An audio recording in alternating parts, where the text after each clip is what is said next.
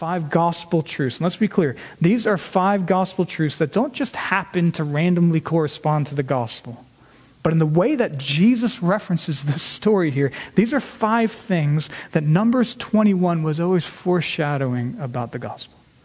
It's amazing. Let's get into them. Five gospel truths because of what Jesus says. Number one, notice the main thing that Jesus does so clearly here, and this is stunning, is he identifies himself with the lifted up copper snake.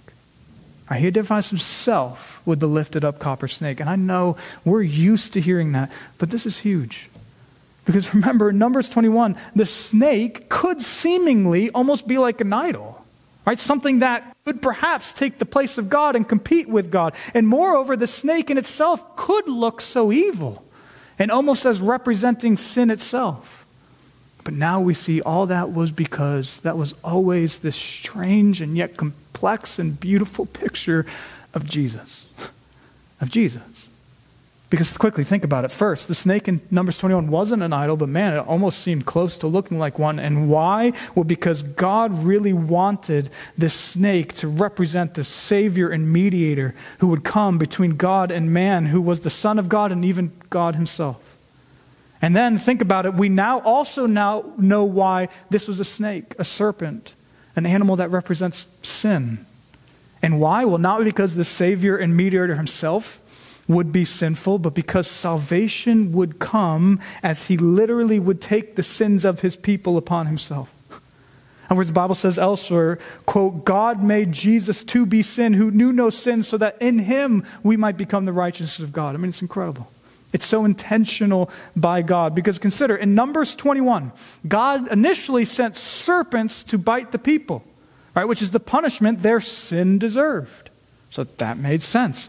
But then God weirdly put a serpent on a pole for their deliverance from those same sins. And why? Well, amazingly, now we know it. It was to always show that they did deserve the punishment of the serpents due to their sin. But also one day, a Savior who would come, would come, who would take their sin and become the serpent for them, for us. He'd become sin for us and take our sins so that we cannot be bit by the serpent and die, but instead look on him and live. But then that's still not even all about Jesus being the snake here. Because then, now remember that this snake was, was copper. Meaning it probably had a brownish, reddish hue to it. And that's why I personally prefer copper here rather than bronze or brass.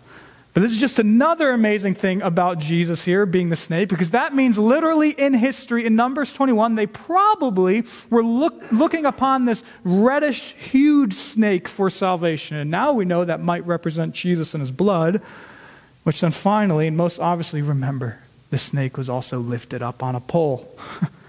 And amazingly, Jesus, while being that reddish, huge serpent, taking the sins of his people, he was lifted up on a pole as well, of course, on the cross. And so again, church, the point is, Jesus knows all that. And that's why, stunningly, he basically says, do you not see it, Nicodemus?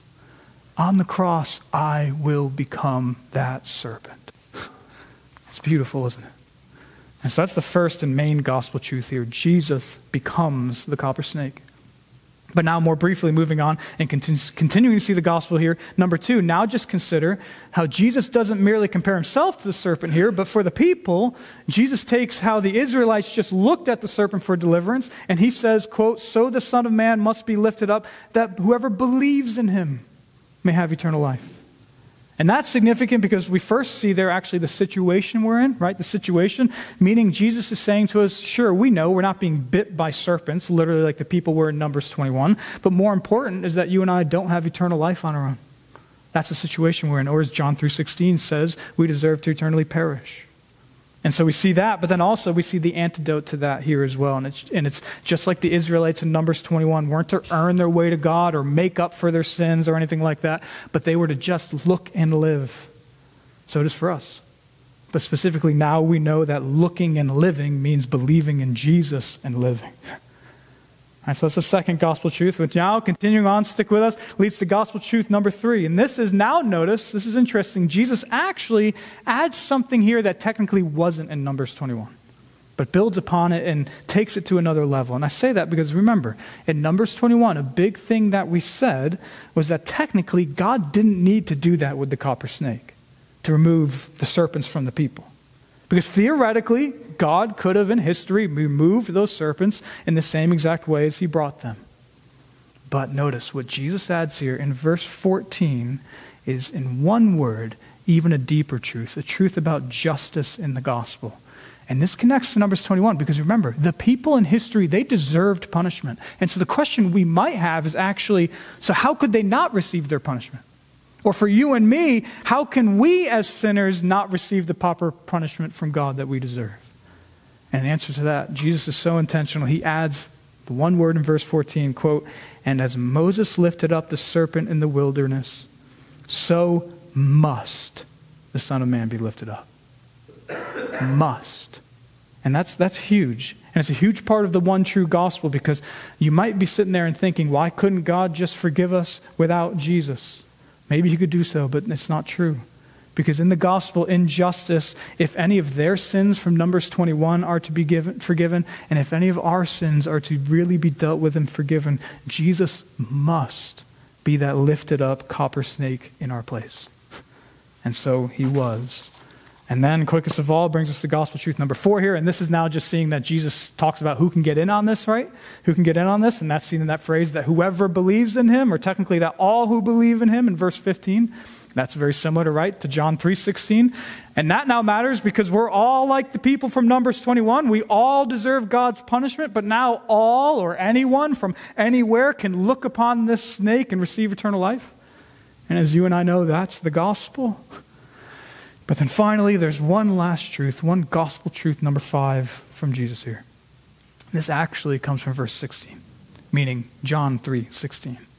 Because finally, notice, the famous John three sixteen actually starts with the word for, or because. And the reason for that is, and I don't know if you ever knew this, but literally and literarily, John three sixteen is actually a reason for why Jesus fulfills Numbers twenty-one. You see that? So Jesus becomes the copper snake from Numbers twenty-one, giving eternal life to whoever, verses fourteen and fifteen. But why? Well, for, because God so loved the world that he gave his only son. His son to become the copper snake. It's incredible. And church, that's then the fifth thing here on the gospel. Why God do all this? Why this story from Numbers twenty-one? Why tell Moses to make a copper snake? Why make it simply about looking and living? What's going on? Well, it was always to point us to Jesus. It was always to point us to the gospel. But still, why even do the gospel, God? It's a good question to ask. Why even do the gospel? Well, the answer is because God loves the world. That is the foundational reality here. We're the sinners. We deserve the right judgment. But God loved, and he loves the world. And so out of love, God planned for all of this. He foreshadowed all of this. And then he sent Jesus to be that lifted up, sin-bearing snake for the people in Numbers twenty-one, for us, and for the whole world.